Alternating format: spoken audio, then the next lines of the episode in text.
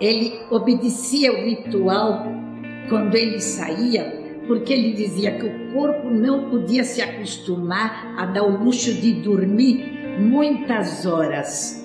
Então ele acordava no horário normal que ele fazia em Uberaba ou em Pedro Leopoldo, quando vivia em Pedro Leopoldo.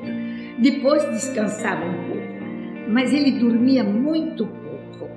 Lá em casa, ele tinha o apartamento dele, dentro da casa, individual, e tinha o escritório onde ele trabalhava. Ele sempre trazia muito trabalho, escrevia, psicografava, lia, mas muita tranquilidade para não perturbar a rotina da casa. Galves, eu, os meninos, que dormíamos mais tarde. Ele dormia muito poucas horas. Mesmo à tarde, quando ele descansava e colocava remédio nos olhos, ele era fração de meia hora, não mais que isso. Pedia ao Galves que o chamasse para começar a rotina de trabalho. Então ele era muito disciplinado. Even if time flies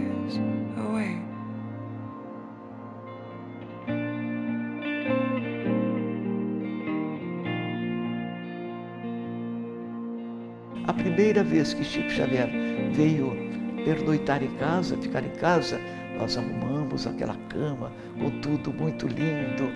E no dia seguinte eu fui olhar, fui para arrumar a cama do Chico. Estava igualzinha, do jeitinho que eu havia deixado. Falei, Chico, meu querido, como é que você foi ter trabalho de arrumar e arrumar a cama desse jeito?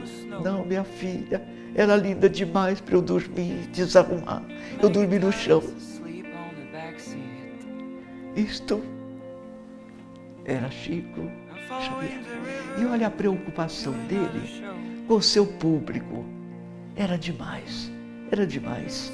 Você sabe que todas as tardes de autógrafo, quando ele ia conversar com alguém, ele só se alimentava depois do meio-dia com uma xícara de chá e algumas bolachinhas.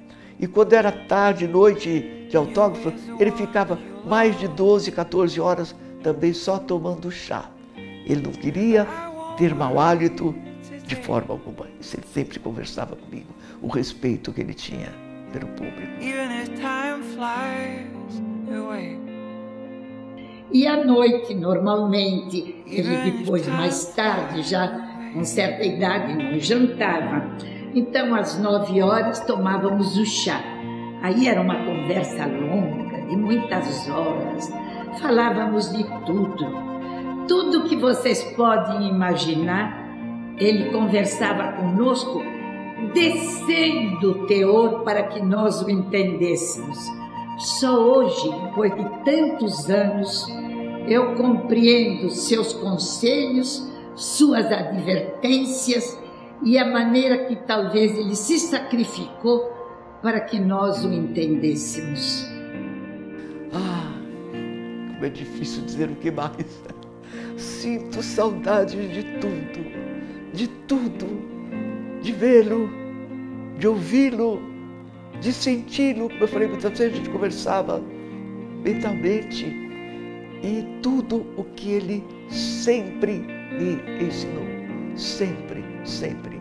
Mas acima de tudo, exatamente aquela lição de compreender o ser humano de não criticar quem quer que fosse.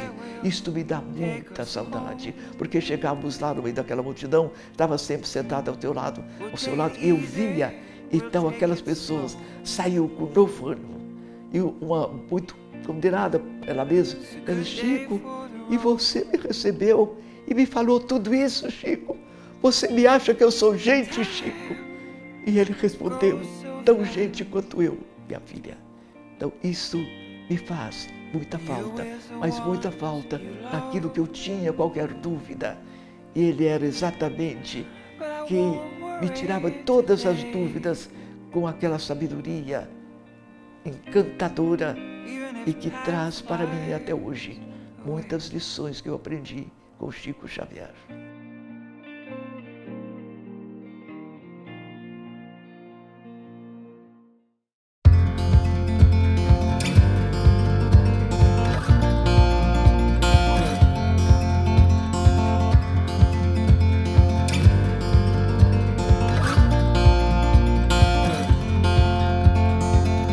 We got love that we'll never need to hide